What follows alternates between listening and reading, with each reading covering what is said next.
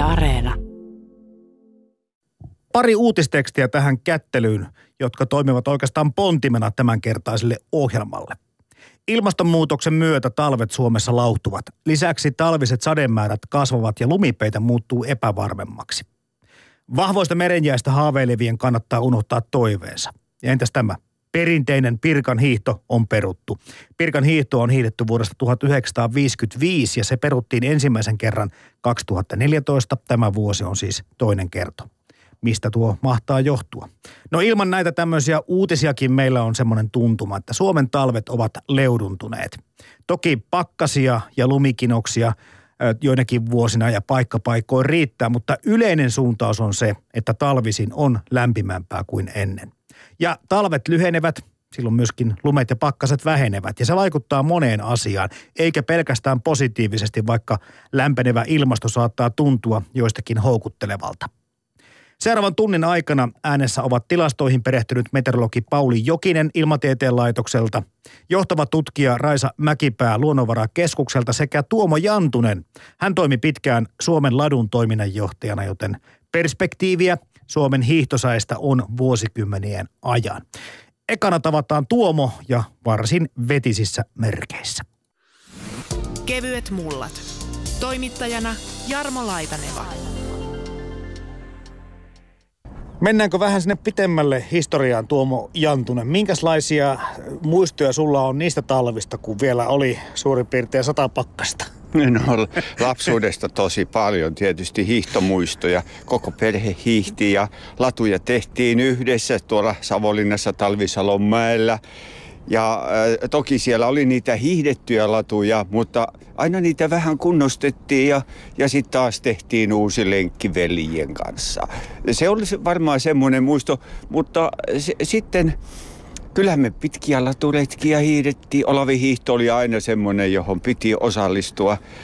Ja, ja myöhemmin sitten tulivat pitkät vaellukset – ja, ja oltiin iloisia siitä, että jos lunta on, ei silloinkaan aina sitä lunta, lunta riittävästi ollut nimenomaan näillä hiihtovailuksilla, niin Keski-Suomessa saattoi törmätä kuusikossa ihan, ihan paljasemaan. Mutta eh, sitten minulla oli tietysti hyvä tuttavuus, oli Tahko Pihkala, Lauri Tahko Pihkala, joka, jota, joka piti sitten hiihtoa ehdottomasti ykköslajinaan ja koko, koko Suomen kansanlajina sitä, sitä hiihtoa ää, sitten mainosti.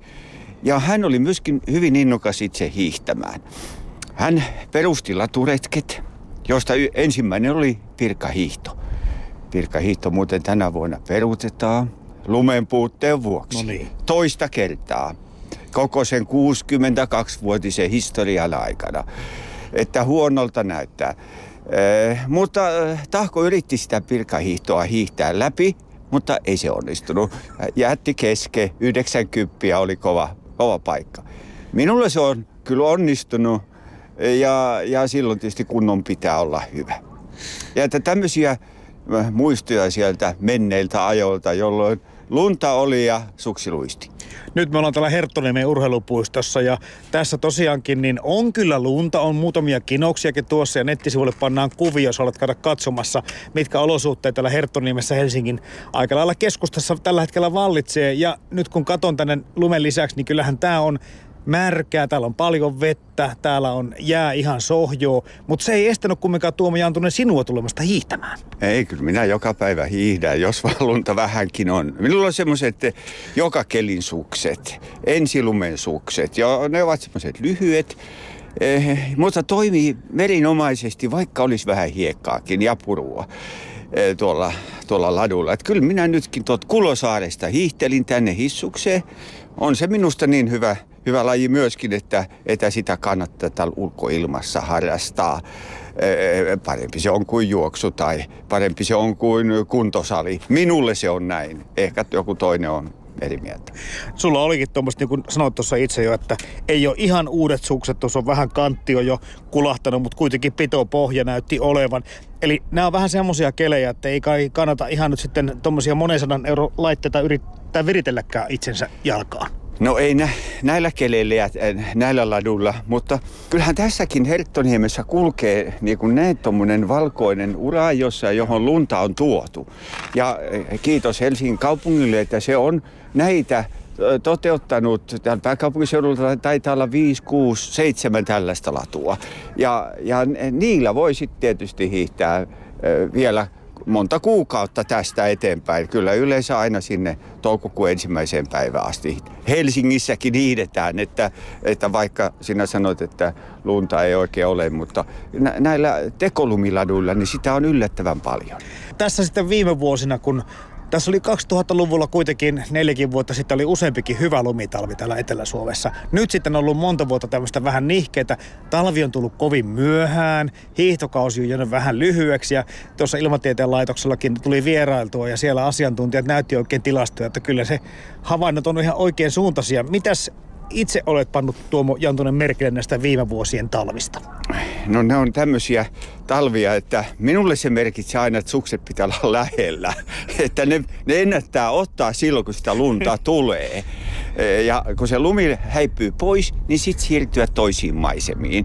Ja, ja minulle tietysti se kohokohta on aina Lapi, eh, Lapin, talvet Lapin ladut, jolle menen nytkin vasta pääsiäisen jälkeen siellä toukokuun vaihteessa, toukokuun vaihteessa ja e, sie, sie, siellä on kuitenkin se varma, varma lumi aina myöhään ja myöskin äh, aikaisin. Että siellä mä käyn aina äh, lokakuun lopulla, niin kuin nytkin, ja sitten siellä huhtikuun lopulla. Ja kaiken muun ajan mä yritän hiihtää täällä Etelä- ja Keski-Suomessa. Mutta kyllä sitä pitää pikkasen mielikuvitusta käyttää kyllä silloin hyväksi. Näissä pahimmissa skenaarioissa on sanottu, että 2050 vuoteen mennessä saattaa Suomen talven lämpötila nostaa jopa seitsemän astetta. Ja se tarkoittaa, että silloin meillä ei täällä Etelä-Suomessa olisi enää lunta.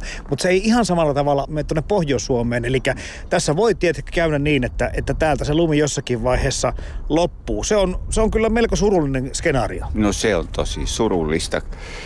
Mutta äh, on onneksi sitten tätä, tämä tekniikka kehittynyt näiden tekolumilatujen suhteen. Että vaikka tavallinen ihminen ei oikein usko, että paloheinässä voi hiihtää äh, vesisateella, niin se latu on niin luistava. Nykyaikaiset sukset, nykyaikainen voitelu tai, tai sukset, joita ei tarvitse voidella, ne luistaa hyvin ja ne pitää hyvin ja, ja kyllähän sitten on sellaisia kelejä, että te paidassa voi hiihtää. Että sehän on, tuntuu niin mukavalta ää, aurinkoisella säällä lipsutella siellä. Nythän on sitten myöskin perustettu näitä näitä hiihtoputkia. Minä olen aina sanonut, että ne eivät tule koskaan menestymään. Ei vaikka sä sanot 50 vuoden kuluttua ei ole enää lunta. Ei ne sittenkään menesty. Ei ihmiset halua siellä putkessa hiihtää ehkä kuukauden kaksi, mutta ei enempää. Niin, mutta sitä on suunniteltu tämmöistä jää, ikään kuin jäähallin verkostoakin koko Suomen kattavaksi. Joo, sen kun suunnittelevat, mutta ei se, ei se eh, kyllä eh, eh, tuota, lyö leiville. Kyllä, kyllä ne konkurssissa ovat niin kuin ne nytkin kaikki, ovat tavalla tai toisella olleet tai kuntien hallussa. Helsingissäkin kaupungin piti lunastaa se konkurssipesä. Ja, ja eipä se siellä auki ole nytkään, vaikka keli on tällainen. Ihmiset liikkuvat, haluavat liikkua ö, ulkona, jos on kyse hiihdosta. Partiokämppä oli valmistunut Porkkalaan vuonna 1958. Ensimmäinen talvileiri pidettiin hiihtolomalla seuraavana vuonna 1959. Noin 15-16 jannua majoittui puolijoukkue telttaan.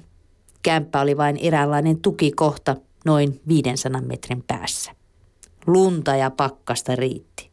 Aamu- ja iltapalasta saimme huolehtia itse teltassa, muut kaksi ateriaa syötiin kämpässä. Kaikki muukin toiminta viiden leiripäivän aikana tapahtui vain ulkona. Oli siinä stadin kundeille haastetta ja monta uutta kokemusta. Fiilinki oli mahtava ja yhteishenki luja – teimme myös yhden jotoksen. Kymmenen kilometrin hiihto umpihangessa, kamat ahkioissa, kahden laamun rakentaminen vastakkain ja rakovalkea siihen väliin. Wow! Huoltojoukot toivat illalla rokkaa.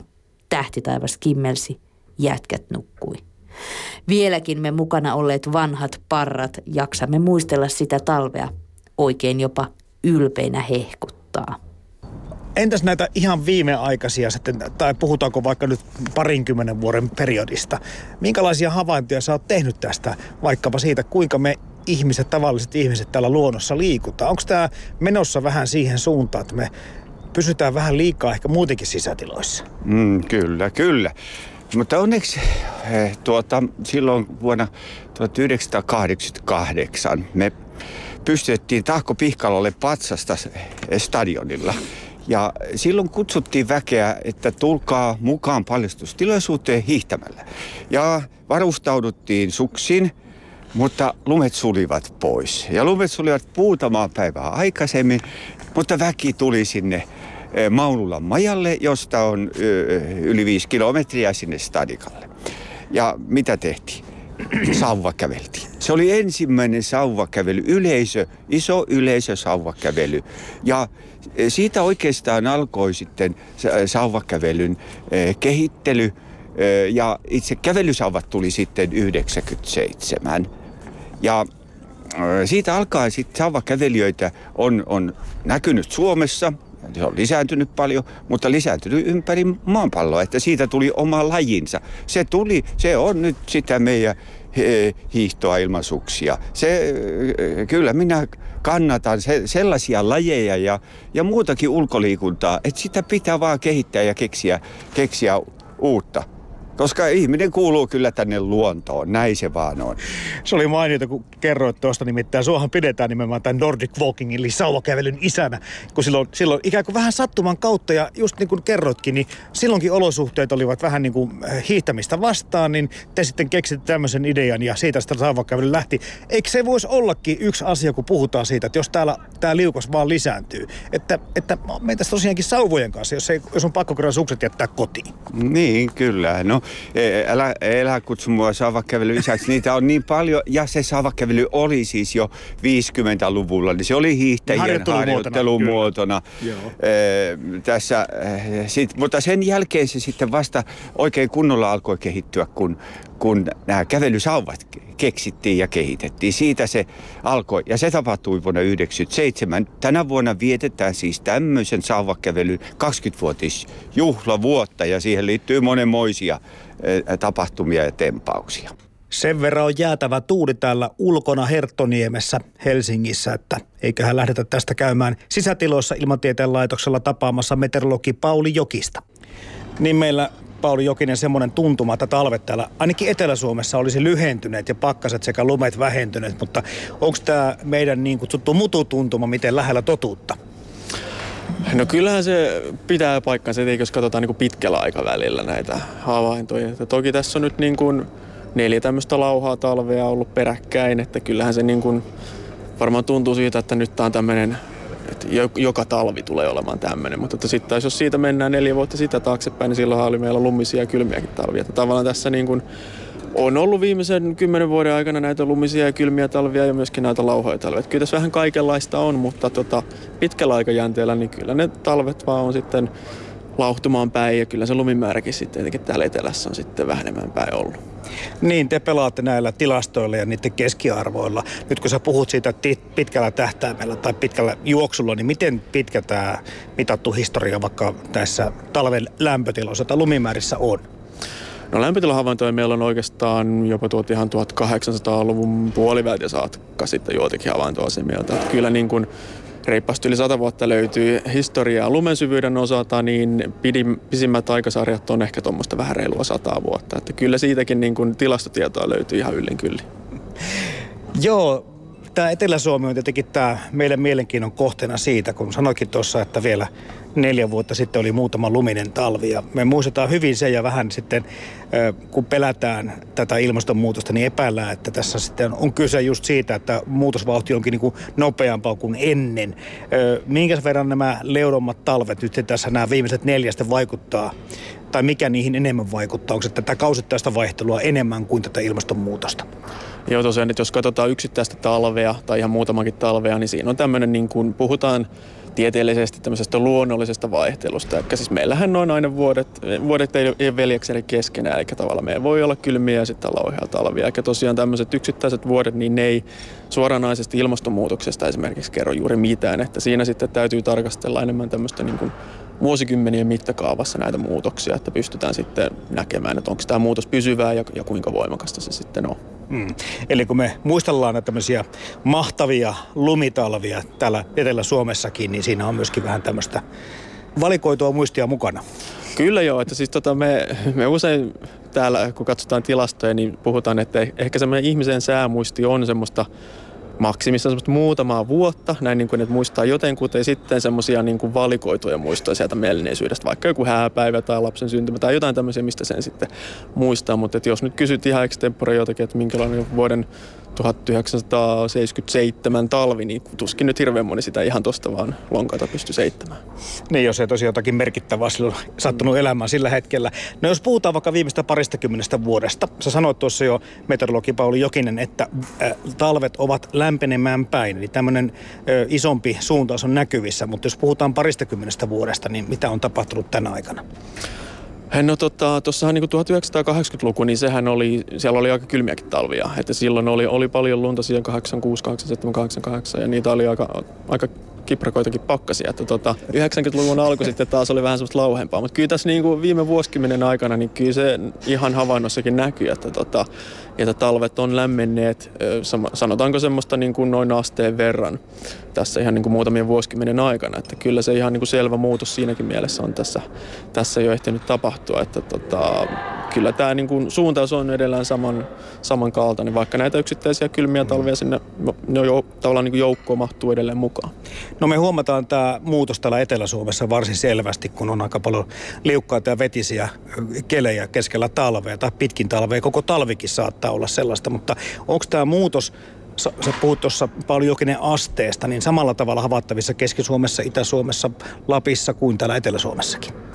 No tavallaan niin kuin lämpötiloissa samansuuntainen muutos on, että jos me katsotaan niin kuin tämmöistä pitkällä tähtäimellä niin ilmastonmuutosta, niin kyllä se, ne lämpötilamuutokset on suurempia pohjoisessa kuin etelässä, mutta sitten taas kun talvella nyt lämpötilat muutenkin tuolla Lapissa nyt on, niin sitten paljon kylmempiä kuin täällä etelässä, niin siellä vaikka nyt se lämpötila jonkin verran nousisi, niin kyllä siellä edelleen sitä lunta on ja tavallaan ei semmoista niin kuin loskakeliä yhtä paljon kuin täällä etelässä. Et kun täällä etelässä muutenkin liikutaan jo vähän siellä nolla hujakoilla tyypillisestikin, niin siinä ne, ne muutamienkin asteiden muutokset, niin ne näkyy sitten tosi nopeasti sitten esimerkiksi just lumisuudessa. Meillä päin hankikantoa kutsuttiin hankiaiseksi. Se oli lapsesta ihmeellinen asia – Lumen pinta oli niin kovaa, että sen päällä pystyi kävelemään ja juoksemaan. Vain jos oikein kovasti hyppi, saattoi solahtaa kannen läpi hankeen. Hauskaa oli sekin. Varsinkin metsät tuntuivat taianomaisilta. Osittain tuntui kuin olisi liitänyt ilmassa. Askel oli niin kevyt, sillä kova lumenpinta oli tosi sileää ja tasaista kävellä. Luontoa pääsi katsomaan eri perspektiivistä, kun lunta oli paljon – Lapsesta kaikki näytti erilaiselta, kun katsoi ympäristöään metriä korkeammalta. Hankiaisten aikaan rakennettiin aina lumiikluja. Lumesta pystyi leikkaamaan kunnon kuutioita, joista oli helppo rakentaa isojakin ikluja. Lumitiilet, isotkin, olivat keveitä nostella. En muista tällaisia hankiaisia olleen enää vuosiin. Toisaalta enpä ole metsissä kovin paljon enää seikkaillut. Ylepuhe kevyet mullat.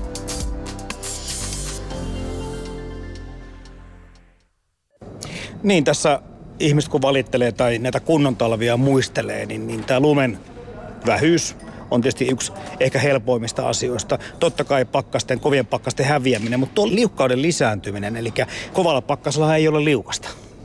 Joo, kyllä se on, että jos lämpötila saa siinä nollan molemmin puolin koko ajan, niin kyllähän se tota, helposti saa sitten tämmöistä liukkautta aikaiseksi. Että, että se tulee lunta ja sitten se välillä saattaa sulaa ja sitten se taas jäätyy siihen, sitten tulee päälle lunta. Että, että semmoinen niin sanottu sahasää, niin tota, kyllähän se, kyllähän se tota liukkautta sitten aiheuttaa aika herkästi. Ja sitten tässä toki tulee niin kuin, niin kuin pitää ottaa huomioon tämmöiset muut tekijät esimerkiksi, että miten nykyään sitten kunnossapito otetaan huomioon ja, ja kun ihmiset nyt enemmän keskittyy kaupunkeihin, niin jossa sitten tämmöistä liukkautta enemmän on, kun siellä sitten kolataan ja aurataan ja suolataan ja näin poispäin. Että tavallaan siinä on monen tekijän summa, mikä vaikuttaa siihen liukkauteen. Että jos olet jossain maaseudulla, jossa sitten on tavallaan niin kuin ei, ei esimerkiksi aurata tai suolata, niin siellä on sitä lunta sitten vai se, mm. se ei tavallaan niin kuin mene hirveän liukkaaksi, mutta kaupunkiolosuhteessa sitten tilanne voi olla aika lailla toinen.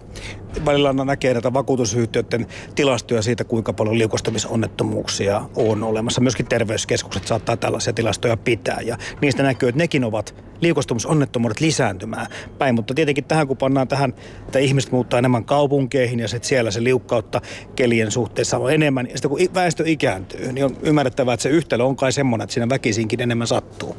Juuri näin, että tämä on tosiaan niin kuin, sää on se yksi tekijä, se periaatteessa, mikä siinä to, totta kai paljon vaikuttaa, mutta sitten on näitä muitakin tekijöitä, mitkä sitten näkyy näissä. Että kyllä mekin huomataan täällä, että kyllä näitä vakuutusyhtiöitä ja, ja muutakin tulee paljon kyselyitä, että onko jo, jonakin päivänä nyt voinut olla jossakin päin Helsinkiä tai Tamperetta liukasta. Että kyllä niitä kyselyitä meillekin niin tulee etenkin tämmöisinä talvina hyvinkin usein.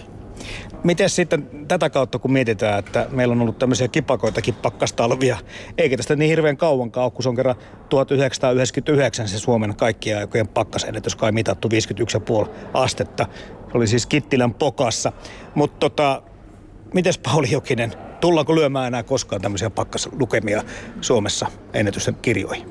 No multa ei oikein varmaan saa sellaista vastausta tuohon. Mä sanoisin, että ei, kyllä se on ihan mahdollista. Että toki tuommoisessa niin on kyse semmoista yksittäisestä päivästä periaatteessa, että, tai ehkä semmoisesta viikon jaksosta, kun on tosi kylmää. Että tavallaan ei mikään niin kuin pois sulle sitä mahdollisuutta, etteikö semmoinen voisi olla jo vaikka ensi talvena. Että tota, tai sitten se voi olla, että se, se tulisi 50 vuoden päästä tai ei koskaan. Että tavallaan sitä on nyt vaikea sanoa, mutta että ei se niin kuin mahdottomuus ole, että tämmöiset yksittäisen ajan hetken sää, niin siinä tavalla just ilmastonmuutos ei, ei suoranaisesti näy. Että se on sitten tavallaan se, se mahdollisuus on sille edelleen, että tämmöisiä tosi koviakin pakkasia Suomessa voidaan jo ainakin talvina mitata.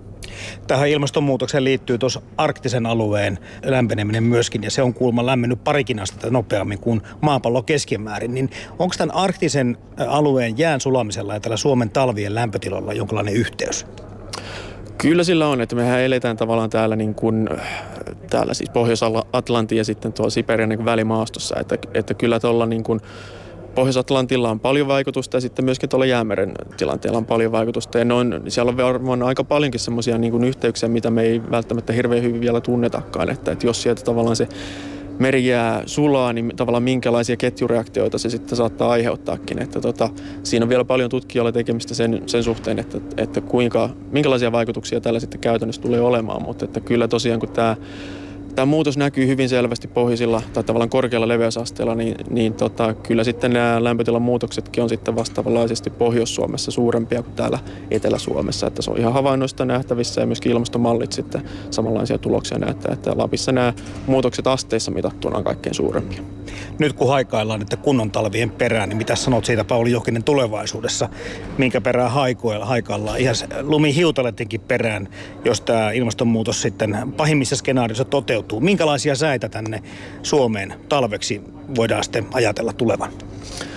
No ainakin täällä niin kuin maan etelä, eteläosassa, niin talvet tulee olla enemmänkin semmoisia synkkiä valitettavasti, että tavallaan ei ole enää niin paljon lunta, mikä, mikä valkaisisi ympäristöä ja sitten tota, mikä heijastaisi valoa että ne tulee olemaan semmoisia pilvisiä, tuulisia, sateisia näin niin keskimäärin. Toki siellä nyt poikkeuksiakin tulee olemaan, mutta tota, sitten kun mennään tuonne pohjoiseen, niin, niin siellä kuitenkin lunta, lunta edelleenkin piisaa, että tota, voi olla, että tässä lähivuosikymmeninä niin tämä lumimäärä saattaa pysyä aika lailla ennallaan tai jopa kasvaakin tuolla, tuolla Lapissa, koska siellä tämä jonkin verran lisääntyvä lisääntyvät sademäärät, niin ne kuitenkin tulee siellä sitten edelleen pääasiassa lumena, koska lämpötilat on sen verran kylmiä, että tavallaan pohjoisessa tämä tilanne voi olla ihan siinä mielessä hyvä, että siellä edelleen hiihtokelit ja laskettelukelit säilyy, mutta sitten kun mennään tuonne vuosisadan loppupuolelle, niin kyllä se sitten pohjoisessakin alkaa vaikuttaa ja alkaa näkyä selvimmin tämä muutos, mutta kyllähän tässä vielä niin kuin esimerkiksi turismin kannalta, niin Suomen ehkä kannattaisi tässä vähän niin kuin mainostaa itseään, että kyllä täältä vielä sitä lunta ja talvea löytyy vielä. tässä tulevina vuosikymmeninäkin, vaikka se tuota etelämpää sitten, ehkä, ehkä sitten kaikki viikkoa. Mutta eikö tämä ole se normaali reaktio, kun vielä jossakin lunta on tai jopa enemmän kuin aikaisempina talvina, niin sitten siihen niin reagoidaan niin, että hetkinen, että ilmastonmuutos on puppua, koska kyllähän täällä kunnon talvi on. Joo, tosiaan tässä on tämä, että jos katsotaan aina yksittäistä paikkaa, yksittäistä pistettä tai yksittäistä vuotta, niin, niin to, tosiaan siitä ei nyt hirveän pitkiä johtopäätöksiä voi tehdä. Että, että tota, että jos nyt tässä yksi päivä sattuisikin tulla Helsinki 40 senttiä lunta ja sitten onkin, ja nyt, nyt tämä on peruttu koko ilmastonmuutos, että tavallaan ei se, ei se ihan niin mene, että kyllä siinä pitää katsoa laajempaa, laajemmasti sitten tota alueellisesti ja, ja ajan suhteen myöskin tätä, tätä muutosta. Muinoin oli talvia stadissakin. Lapsuudessa 70-luvulta muistan oikein hyvin, että jo itsenäisyyspäivänä oli usein hyvin kylmä ja korkeat kinokset. Väinämöisen kadulta katseltiin Hietaniemeen kulkevaa ylioppilainen soihtukulkuetta. Siniristi lippu oli kahden kynttilän kerran ikkunalla. Tummenevassa illassa oli tunnelma isänmaallinen, kun sinertäviä hankea vasten vain soihtukulkuen näkyi. Niin siis me seurataan uutisista välillä aika merkillisen suuria sään ääriilmiöitä tuolla ulkomailla. Ja, ja Suomessakin on puhuttu, että talvimyrskyt ovat melkoisia. Onko tämä sitten yksi niistä skenaarioista myöskin veterologi Pauli Jokinen, että tämmöiset ääriilmiöt Suomenkin säässä ja talvissa kenties lisääntyy? Joo, kyllä se oikeastaan voitaisiin sanoa, että tämmöiset ääriily, tai tavallaan niin kuin sää muuttuu oikukkaampaan suuntaan. Että tota, tämmöiset pitkät kuivuusjaksot kesällä ja sitten tota, tämmöiset niin kuin hyvin la, pitkät lauhat jaksot, niin tavallaan tämmöiset saattaa sitten kuitenkin lisääntyä. Että kyllä tämmöiseen niin kuin oikukkaampaan säähän on syytä varautua. Ja sitten jos nyt ajatellaan esimerkiksi tämmöisiä syys, syysmyrskyjä, niin vaikka ajatellaan, että tuulisuus ei muuttuisi olleskaan, niin kuitenkin kun tämä routaa ei ole enää niin pitkälti, niin, tai niin aikaisin syksyllä, kun sitä ennen oli, niin tavallaan sit puutkin voi helpommin kaatua, koska tavallaan ei sitä, mitä, mikä ankkuroisi puut maahan. Että kyllä tämmöisiä niin kuin vaikutuksia on odotettavissa enemmän sitten erilaisista ilmiöistä. Että kyllä tässä tota, tämmöisen oikukkaaseen säähän on kyllä sitten syytä varautua. Joo, kohta puhutaankin Raisa Mäkipään siitä, kuinka tai mitä tämmöinen leutoneva talvi saattaa tehdä puille ja Suomen luonnolle, mutta otetaan vielä mukaan tämä yksi näkökulma. Oli ihan kiinnostava lukea Kalevi Mursula Oulun yliopistosta on tutkinut aurinkotuulia ja hän on taas huomannut, että nämä lämpimät talvet ovat yleisempiä silloin, kun aurinkotuuli on voimakasta. Ja näin ollen, jos näitä aurinkotuulia mitataan ja ennustetaan, niin seuraava tämmöinen kylmä ja luminen talvi saattaisi olla 2020 tienoilla. Miten tota ilmatieteen laitoksella näihin suhtaudutaan?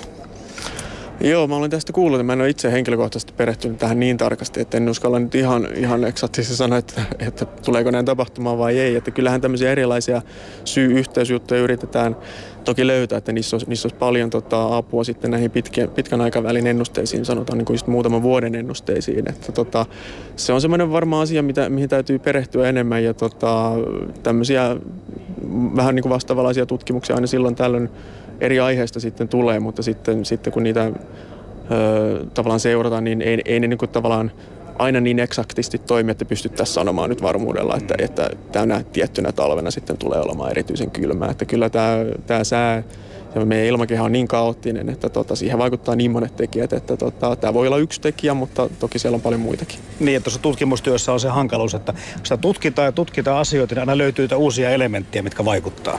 Joo, ja aina tavallaan, että se on, se on kiitollinen puoli tässä tutkijan työssä, että tota, aina on lisää tutkittavaa, että kyllä sieltä aina, aina löytyy niitä, niitä uusiakin juttuja, mitkä sitten saattaa selittää, selittää muuta asioita. Että kyllä tässä niin kuin, paljon meillä vielä on, on työtä edessä, että pystyttäisiin ymmärtämään, että ilmakehän ja monien muiden tekijöiden niin kuin vuorovaikutukset, että tota, mutta saa nyt sitten nähdä, että minkälaisia nämä tulevat lähitalvet sitten tulee olemaan me tässä, kun tavalliset ihmiset seuraamme säätä, niin, niin joillekin saattaa olla ehkä numeroitakin, kun hän käy katsomassa ilman kostetta tai, tai lämpötilaa. Mutta monesti se on sitä, että, että katsotaan, että tuuleeko siellä, että pitääkö panna pa- lapsille paljon päälle ja mitä pannaan päälle, tai että pitääkö laittaa kouluun sukset tai luistimet mukaan, että onko semmoinen keli, tai että pitääkö käydä lisää hiekkaa tai suolaa pihamaalle, kun se on liukas. Mutta millä tavalla kun meteorologi tarkkailee sitä säätä, niin mitkä ne on ne, ne, ne asiat ja, ja niin kuin lähtökohdat, mitkä asiat niin kuin nousee silloin merkityksellisiksi?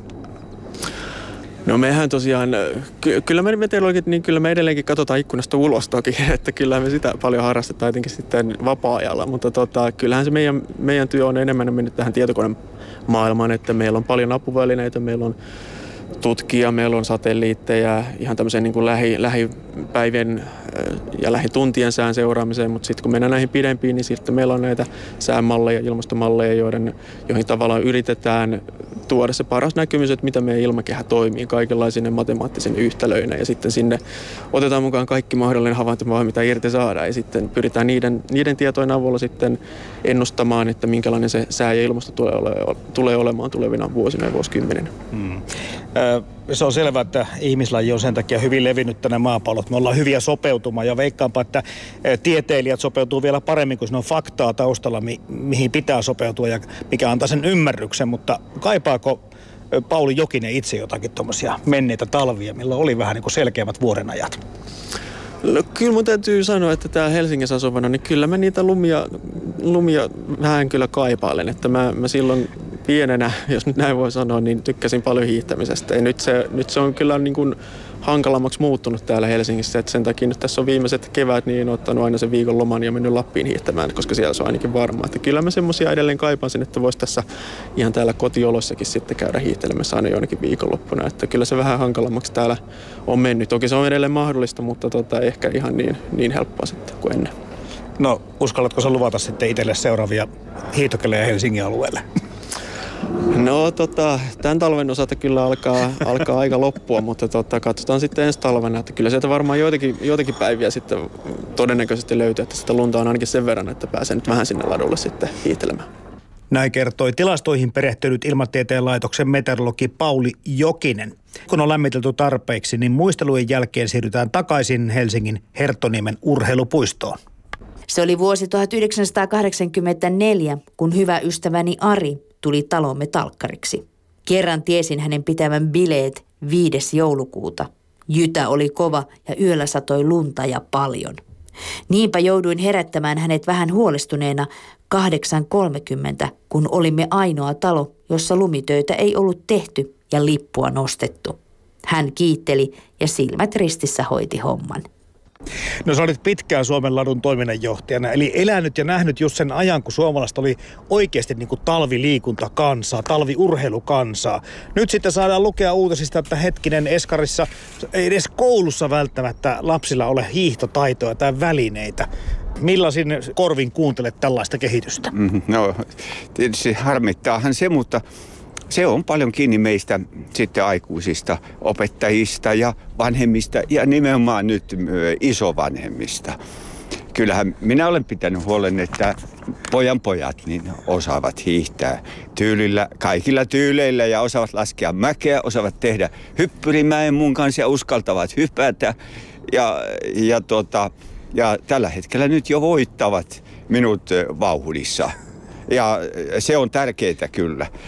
Itse eh, kun hiihdän paljon, niin olen lopettanut nyt kyllä sitten kilometrien laskemiseen. En tiedä paljon mä oon hiihtänyt, mutta mä lasken tunteja. Joo. Tunteja on tullut äh, 80 ja tuolla Lapissa parikymmentä lisää. Eli, eli se ennen aikaa olisi tarkoittanut jotain 1300 kilometriä. Ja tässä nyt on vielä toinen mukoma vielä talvea jäljellä.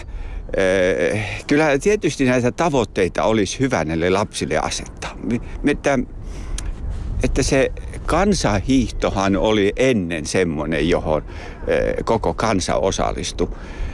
Ja, ja nyt se on tyystin unohdettu, eikä sitä enää ole. Siinä oli tavoitteena pistää ylös, että kuinka paljon hiihdetään. Ja tämä on ihan hyvä hyvä tapa. Mutta meille ikäihmisille niin se tapa voisi olla, että laitetaan tunnit ylös. Nyt kun tuon hiihtotaidon mainitsit ja lapset, se yhtälö on sellainen, että tässä lueskelin tilastoja tämmöistä kansalaistaidoista ja huomasin, että uintitaito on kohtuullisen hyvin säilynyt samanlaisena lu- lukemina. Yli 70 prosenttia ala-asteikäisistä lapsista osaa uida, mutta samaan aikaan luistelu ja, ja hiihtotaito on vähän niin kuin laskemassa. Kyllä se, kyllä se näkyy. Ja äh, mä joka vuosi olen sit pitänyt hiihtokoulua. Mun äh, vaimoni oli opettaja, nyt eläkkeellä, mutta aina vein hänen luokkansa hiihtokouluun. Ja se, on, se olisi niin kuin se, äh, mitä meidän vanhempia ja isovanhempia olisi hyvä tehdä. Auttaa vähän opettajia myöskin tämmöisessä asiassa. Ja siinä hiihtokoulussa ei tarvitse montaa kertaa, montaa tuntia olla, kun se perustekniikka, tekniikan oppi oppii. Se on, se on näkynyt nyt näissä muun muassa näissä ulkomaalaisten lasten hiihtokouluissa, joita täällä, täällä Suomessa on järjestetty. No millä silmällä olet nyt katsellut Lahden MM-hiihtoja? No nyt hienolla silmällä, että kyllä tuntui hyvältä eilen. Tippa tuli, tippa tuli silmää, hiihtäjä silmää. Sielläkin nähtiin, kun puhut noista ulkolaisten hiihtokoulusta, niin kaveri, joka seikkali suksilla ilmeisesti ensimmäistä kertaa eläessä on rullosuksia vissiin aikaisemmin kokeillut. Jotkut piti sitä vähän tämmöisenä nolonakin, mutta mun mielestä toisaalta niin kuin, niin kuin ulkoliikuntaan, kyllähän siihen niin kuin ilo ja kaikki muukin pitäisi pystyä liittämään. Joo, kyllä, kyllä. Ja se, se tulee tietysti, kun ulkomaalaisia usein opetan. Aina kun meille tulee joku käymään, niin aina mä vien, kysyn, että lähkö hiihtää. Vaikka ei ole koskaan hiihtänyt, aina mä vien hiihtää. Ja se, että pyllähtää ja nousee, saa, pystyy itse nousemaan sieltä ylös, se on suuri saavutus. Ja että pystyy pystyy tuota seisomaan suksilla ja siirtämään jalkoja eteenpäin, jos ei ole koskaan aikaisemmin tehnyt aikuisena yrittäjän. Niin siitä syntyy se hauskuus jo siitä, siitä asiasta, että koittaa liikkua suksilla. Se on selvää, että kaupunkikin reagoi näihin lumimäärään just sillä tavoin, että mitä latuja ja missä pidetään yllä tätä hiihtomahdollisuutta. Miten tässä nyt sitten kun viime vuosia mietiskelet, niin onko tämä latuverkosto täällä pääkaupunkiseudulla millä tavalla kehittynyt? On kehittynyt ja näihin olosuhteisiin nähden niin hyvin.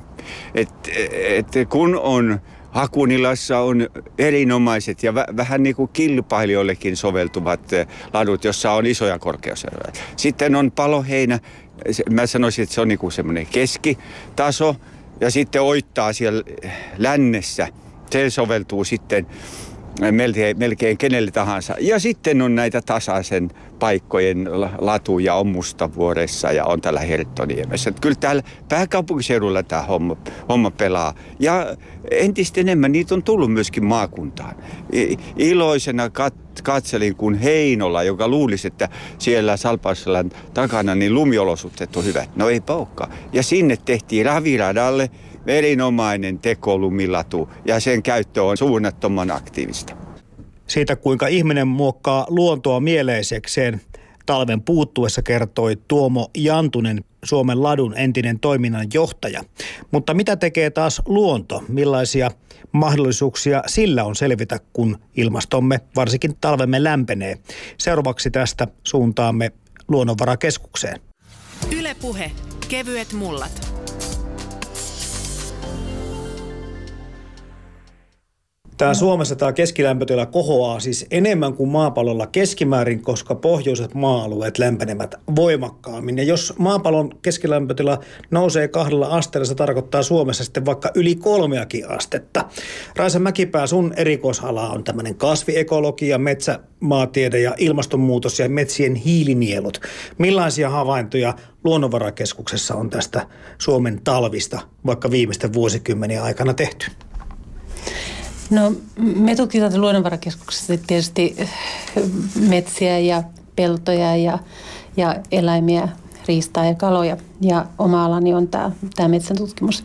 Joten siellä me tietenkin ollaan, ollaan havaittu, että millä tavalla puiden kasvu reagoi muuttuvaan ilmastoon ja, ja kasvukauden pituuden vaihteluun ja aikaistuviin keväisiin, että sieltä löytyy muutoksia. Mm. Niin, totta kai jos ilmasto lämpenee, niin voisi kuvitella maalaisjärjelläkin, että kasvukausi pitenee. Eikö näin mene? Kyllä, kasvukauden pidentäminen tietysti niin kuin monen, monen kasvin kannalta on, on positiivista. Ja näin myös puiden. Heillä on sitten enemmän aikaa tuottaa se, se tota niin, ää, enemmän aikaa fotosyntetisoida ja, ja tuottaa hiiliyhdisteitä ja käyttää ne kasvuunsa. Että, että jos se olisi pelkästään hyvistä kasvukausista ja pitkistä kasvukausista kiinni, niin puiden kasvu lisääntyy muuttuvassa ilmastossa.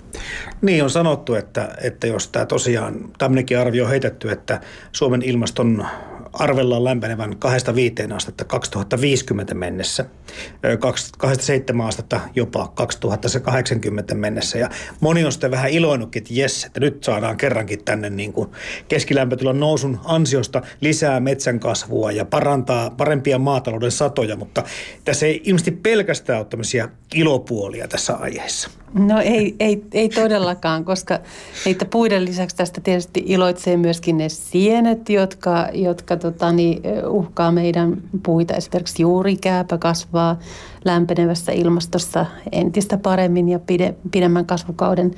Ja, ja monet tuohyönteiset on sellaisia, että, että niiden kannat räjähdysmäisesti kasvaa.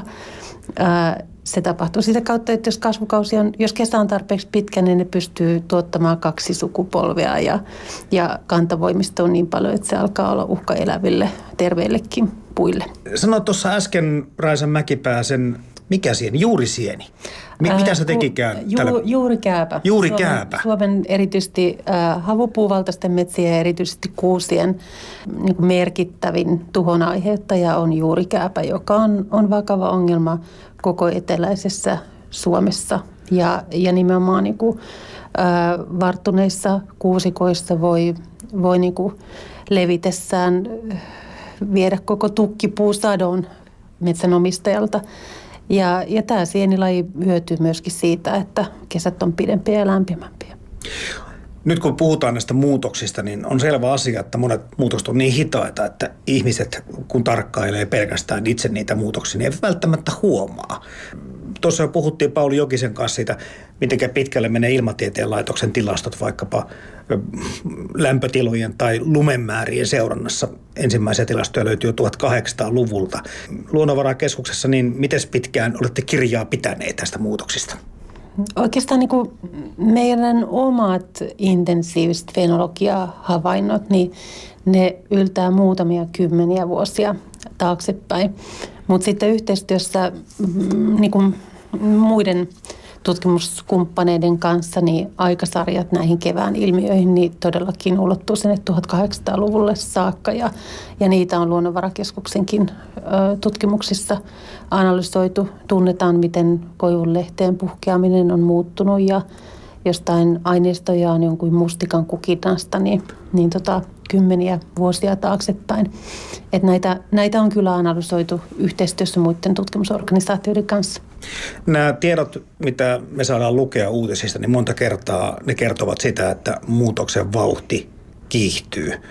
Huomaako sen vaikka Suomen luonnossa, että, että tämä lämpeneminen on niin kuin vauhdittunut?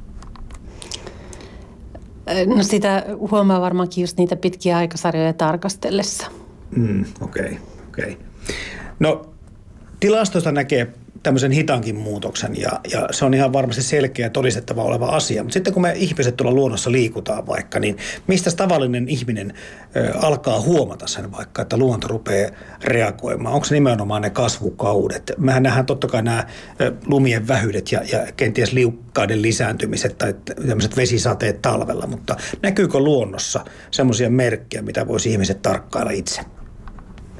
No se helppo tarkkailukohde varmaankin, jos, jos katsoo kasvukauden alkamista ja, ja tietysti alkutuotannosta, jos, jos maanviljelijä tarkkailee, että milloin hän pääsee pellolle ja, ja milloin mitäkin lajia kylvetään, niin, niin hänelle ehkä kertyy semmoista omakohtaistakin kokemusta, miten, miten asiat muuttuu. Että yksittäisen vuoden niin kuin havainnosta kun vuosittaiset sääolosuhteet vaihtelevat paljon, niin siitä yksittäisestä havainnosta ei voi paljon päätellä. Mieleen ovat jääneet monet lumiset joulut, jolloin maisema oli kuin postikortti. Ruokin jo teinenä eksistentialismiani ja lähdin usein jouluiltana myöhään kävelylle. Kuuntelin hiljaisuutta, lumen narskuntaa ja katselin kaihoisana tunnelmallisia ikkunoita, joista joulun valot kiiluivat. Jos tämä talvi lähtee tähän suuntaan nyt menemään enemmänkin, että, että nämä on tämmöisiä sateisia, routaa ei niin paljon tule, luntakaan ei ole niin paljon eikä, eikä niin kylmää, niin mitkä meidän puulajista Suomessa vaikka sitä eniten kärsii? Ja mitkä taas sitten ei ole niin nokonnuukaa? No, mm, tämä on mielenkiintoinen kysymys, että miten pal- talvet vaikuttaa, vaikuttaa metsiin ja, ja tota niin, tämä, tämä niin kuin, talvet on talvi Etelä-Suomessa erityisesti maa ei välttämättä jäädy. Se aiheuttaa tota, niin, ongelmia ö, puiden pystyssä pysymisellekin ja erityisesti kuusikolle, että, että talvimyrskyt sattuessaan roudattamaan aikaa, niin, niin on, on tämmöinen niin riski erityisesti varttuville kuusikoille, jolla ankkuroituminen maahan on heikompaa kuin männyllä. Ja, ja tämä myös tietysti liittyy siihen, että siinä juuristot vaurioituu, vaikka puu ei täysin, täysin kaatuiskaan, että myrskytuhorelle alttiita kuusikoita tämä nyt sitten vaivaa. Kuusit on myös muuten mielenkiintoisia tässä ilmaston muuttuessa ja nimenomaan talvella. Kun, kun mäntynyt näyttää talveentuvan siitä huolimatta, että talvi jäisi lauhoksi aloittaa keväällä pienellä viiveellä fotosynteesinsä, niin kuusi näyttää olevan sellainen, että, että se se hengittelee pitkin talvea ja jos talvi jatkuu lauhana, niin, niin on valmis fotosyntetisoimaan heti, kun, heti kun tota, niin valoa ja lämpöä on sopivasti. Se ikään kuin kuluttaa energiavarojaan lauhan talven aikana. Ja siitä seurauksena sitten alkukesän kasvu jää heikommaksi kuin kunnon pakkastalven jälkeen. Tuleeko se koskaan mitään kompensaatiota, että käykö siinä niin, että kuusi pystyy ottaa kiinni sen, minkä se ehkä sitten menettää? Ju, juuri noin, jos se kasvukausi käynnistyy aikaisemmin, kuusi on siihen valmis siihen kasvuun lähtöön, jos kesä osoittautuu suotuisaksi, eikä tule niitä kuivajaksoja eikä niitä pahoja tuhoja, niin kyllä se sitten pidemmän kasvukauden aikana hyötyykin siitä, että se oli koko ajan valmiina. Niin mietin sitäkin asiaa, että moni, moni muistaa hyvin, kuinka meillä osa nisäkkäistä vaihtaa väriä vaihtaa talven muote, vaikka tämmöiset niin vaaleammat turkit itselleen. Ja, ja se ottaa tietenkin aikaa, että evoluutio siihen kerkee reagoimaan, mutta miten, miten nopeasti vaikka puusto lähtee sopeutumaan siihen ympäristöön? Onko tämmöistä, voiko sitä mitenkään yleistää? No äh, meidän puulajit on, on aika pitkälle adaptoitunut näihin, näihin vallitseviin olosuhteisiin, jossa vuosien välinen vaihtelu on ollut valtavaa. Eli siis historiallisesti on ollut, on ollut kylmiä ja kuivia ja kuumia ja siis kaikenlaisia olosuhteita. Ja meillä on puulajilla tuulipöllitteisiä lajeja, kun ovat niin jatkuvasti niin geenivirtaa niitä, niitä tota niin, äh, siitepölyä tulee, tulee etelämästä. Joten tota, niin meidän puulajilla on kyllä niin kuin potentiaalia selvitä varsin monenlaisissa olosuhteissa. Ja, ja nyt sitten tämä niin evolutiivinen paine muuttua johonkin, johonkin suuntaan, niin ei se nyt ihan vielä sillä tavalla realisoidu, että ne muuttaisivat väriä tai jotain, jotain vastaavaa. Kyllä ne pärjää näissä, näissä ja tulevissakin olosuhteissa tällä, tällä geeniviralla, mitä on on luontaisesti olemassa.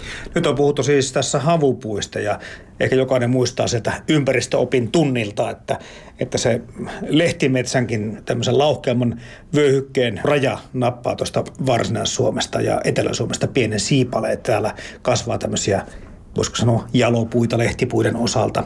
Käykö tässä hommassa niin, että tämmöinen lauhkeampi vyöhyke kenties lähtee, lähtee laajenemaan?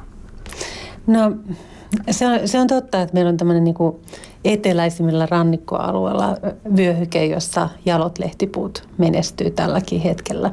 Ja, ja ilmaston lämmetessä ne puulajit voi, voivat menestyä jatkossa hiukan pohjoisemmanakin.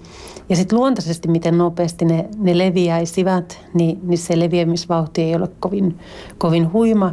Ja sitten meillä, meillä niin kuin metsiä, talousmetsiä hoidetaan ja uudistetaan hyvin, hyvin, hyvin niin kuin kontrolloidusti. Metsänomistaja päättää, mitä puulajia hän, hän päättää, päättää viljellä ja pysyy suunnilleen sitten siinä. Joten se on myöskin metsänomistajan valinta, mitä hän, mitä hän istuttaa ja mitä hän sinne uudistaa. Ja jos metsänomistaja on kiinnostunut viljelemään ja testaamaan ja kokeilemaan jaloja lehtipuita, niin kyllähän saa ne menestymään nykyistä, nykyistä pohjoisempanakin. Tämmöisiä havaintoja siitä, että jalopuita on yhtä, tai kasvaa ehkä enemmän, niin tämäkin sitten saattaa liittyä tähän kokonaisuuteen vai kuinka, Raisa Mäkipää? No kyllä, me on totuttu huomaamaan, että jaloja lehtipuita on meidän, meidän boreaalisen vyöhykkeen ihan täällä eteläisimmillä reunustolla, mutta nyt taimia esimerkiksi tavataan ihan ihan niin kuin laajemmin eteläisestä Suomesta, ihan, ihan synkistä kuusikoista. Ja, ja toki niin kuin siinä voi olla kysymys siitä, että ilmasto sallii näiden tammen taimien menestymisen, mutta, mutta nehän tarvitsee myöskin sen eläimen, joka, joka levittää ne sinne, sinne kuusikoihin. Että, että molempia, molempia on nyt tässä varmaankin pelissä, eläinten aktiivisuus ja, ja suotuisat ilmastoolot. Onko tuo tammista jotenkin erityisen hyvä lisääntymään tai nopea lisääntymään? Se on hirveän vanhaksi kasvaa puu. No se varmaankin äh, näkyy nyt näissä eteläsuomalaisissa kuusikoissa sen takia, että eläimet tykkää levittää niitä tammenterhoja ja kätkevät ne sinne paikkoihin, johon unohtavat ja sitten sieltä pukkaakin tammen taimia kuusikkoa. No täällä kun seuraatte luonnonvarakeskuksen tätä luonnon muuttumista, vaikka se hitaasti tapahtuukin, niin mitkä on sellaisia asioita, mitkä täällä vaikka teitä tutkijoita eniten huolestuttavat? No meitä huolestuttaa tietysti, niin kuin, jos puhutaan metsistä ja, ja puista, niin niitä uhkaavat tuhot, jotka, jotka tota, niin menestyy muuttuvissa olosuhteissa entistä paremmin. Mm. Kun totesin, että puut kasvaa pidentyneiden kasvukausien myötä entistä paremmin, niin, niin tämä, tämä niin kuin kaikki hyvä ja, ja parempi kasvu ei ehkä realisoidu, kun nämä metsätuhoriskit ää, realisoituvat. Ja niitä on aika monta, näitä riskejä. Nytkin tätä haastattelua tehdään, niin ulkona ei ole kyllä kovin talvinen keli, vaikka on ihan maaliskuun alku. Jossakin joitakin vuosia, vuosikymmeniä taaksepäin, niin tuolla hiideltiin ihan täyttä häkää. Minkä sellainen talvi liikkuja Raisa Mäkipää henkilökohtaisesti olet? Käytkö mielellään tulla talvisissa metsissä ja maisemissa liikkumassa? No mä liikun mielelläni metsässä ja, ja erityisesti liikkusin mielelläni lumisessa metsässä suksien kanssa, mutta ei mua oikein sykähdytä nuo tota, niin tekoladut kilometrin rinki tuolla, että et, kyllä mä henkilökohtaisesti tarvitsisin vähän enemmän lunta ja pidemmät latuverkostot. Suomen luonnon erityisesti puuston muuttumisesta tai sopeutumisesta leudumpiin talviin kertoi johtava tutkija Raisa Mäkipää Luonnonvarakeskukselta. Ja sitten vielä jää- ja sohjokentälle. No jos täällä kuitenkin vaikka lunta välillä vähän on ja on semmoisia olosuhteita, että ladulle pääsee, niin oletko pannut merkille taas sitten tuommoista yleistä, että nyt lapset pois tästä laskusta. Miltä tuo yleisesti näyttää tuo ihmisten hiihtotaito? Minusta ne, jotka hiihtää, niin kyllä niillä on hyvä, hyvä hiihtotekniikka. Sanoisin, että, että nämä, jotka ovat sitten vanempaa väkeä, niin niillä on usein semmoinen Kekkosen tyyli, jota on kutsunut, että vedetään, on pitkä veto ja pitkä työtä. Ja on vähän niin kuin, ei, ei mennä niin kuin oikein nykyaikaisella vuorohiihtotyylillä, mutta sekin on ihan hyvä asia. Se tykkää menee tyylillä kuin tyylillä. Ja hiihdossa on se hyvä puoli, että hiihtämiseen oppii hiihtävällä. Että siinä ei tarvi kovin paljon sit kuitenkaan sitä tekniikkaopetusta olla siis tavallisessa kuntohiihdossa. No Tuomo Jantonen, kun paljon liikut ulkona, olet aina liikkunut, niin minkälaisia muutoksia sä oot sitten huomannut tässä Suomen luonnossa, jos jätetään nyt ikään kuin se lumimäärä rauhaan? Eihän luonto, minusta, minusta Suomen luontoa, luontoa löytyy niin paljon ja niin moni, monipuolisesti, että, en mä siinä nyt ole, mä pikemminkin Minusta, minusta aina tuntuu, että kauneimmillahan se on se luonto silloin, kun on ne lumisateet ja kun lunta sataa ja kun, kun kuu loistaa ja on niin kuin vähän erilaista kuin normaalisti.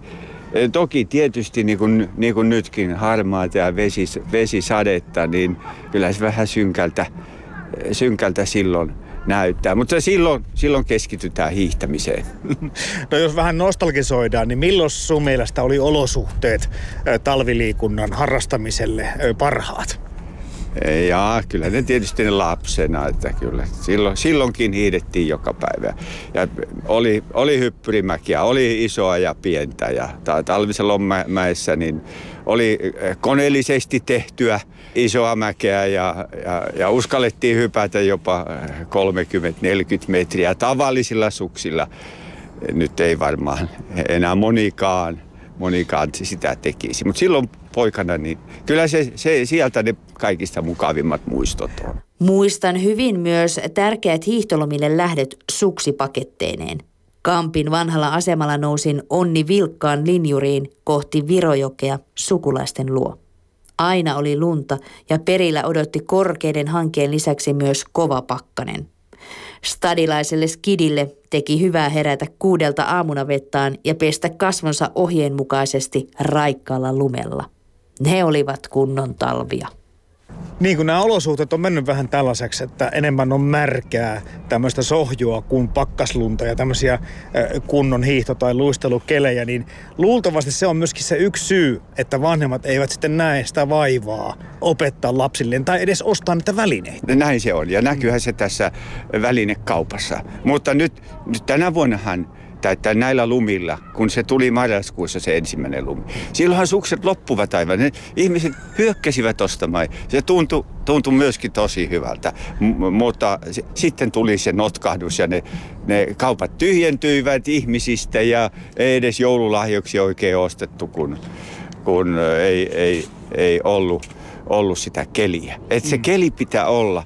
Ja se näkyy tässä myöskin näissä aina näissä äh, lukemissa. Kun katsotaan laturetkien äh, hiihtäjämääriä, niin siellä, se on se, semmoista äh, vuoristorataa. jos on huono talvi, hiihtäjiä on yhteensä 30 000. Ja parhaimpina talvina Suomessa on ollut 300 000. 30 000, 300 000. Ja ne vaihtelee niin paljon sen mukaan, että onko lunta vai ei. Niin ja tähän voisi ottaa semmoista uutta ajatusmallia mukaan, että onko pakko omistaa. Meillä voisi olla aivan hyvin tämmöisiä vuokraamoja jonkin verran on, niitä voisi olla enemmän. Sitten on tämmöisiä sporttidivareita, mistä saa käytettyjä urheilukamoja, mutta ikään kuin yhteiskäyttöä pitäisi olla. niin joo, kyllä. Taloyhtiö, taloyhtiöllä voisi Pakka. aivan hyvin, hyvin olla. Tämä on ihan hyvä idea. Minäpähän vien meidän taloyhtiöön tämä, tämä tuossa Kulosaaressa kun asustaa, niin siitä mä pihasta, aina kun lunta tulee, niin mä lähden suoraan pihasta hiihtää. Ihmiset katsoo ihmeissä. Mutta siellä sinne voisi aivan hyvin, kun on mulla useita suksipareja, niin laittaa, että käytän näitä. Minkä verran huolestuneena seuraat sitten tätä keskustelua ilmastonmuutoksesta? No kyllä, se tuntuu pahalta, tuntuu mm. ilman muuta. Tuntuu pahalta, mutta tässä tietysti tämmöisenä optimistina, niin, niin minä aina ihmisiä kehotan vaan voittamaan ne vaikeudet ja löytämään, löytämään sitten näitä ratkaisuja. Tähän loppuun pitkäaikaisen Suomen ladun toiminnanjohtajan Tuomo Jantusen terveiset tälle entiselle, ainakin entiselle, miksei myöskin toivottavasti tulevalle suomalaiselle hiihto, liikunta ja ulkoliikuntakansalle hiihtämään. Siis ilman muuta. Ja älkää nyt aina vaan katsoko sitä, että pitää olla hyvä latu. Siis ladun voi tehdä itse. Olkaa te myöskin ladun avaajia. Kevyet mullat. Toimittajana Jarmo Laitaneva. Ja hiihtämällähän Tuomo Jantunen tuonne Helsingin Herttoniemen urheilupuistoon tuli, vaikka osittain olikin tiet sulia. Ilmastotilastota kertoi äsken Pauli Jokinen ilmatieteen laitokselta ja metsien tilanteesta sitten näitä leutunevina talvina johtava tutkija Raisa Mäkipää Luonnonvarakeskukselta.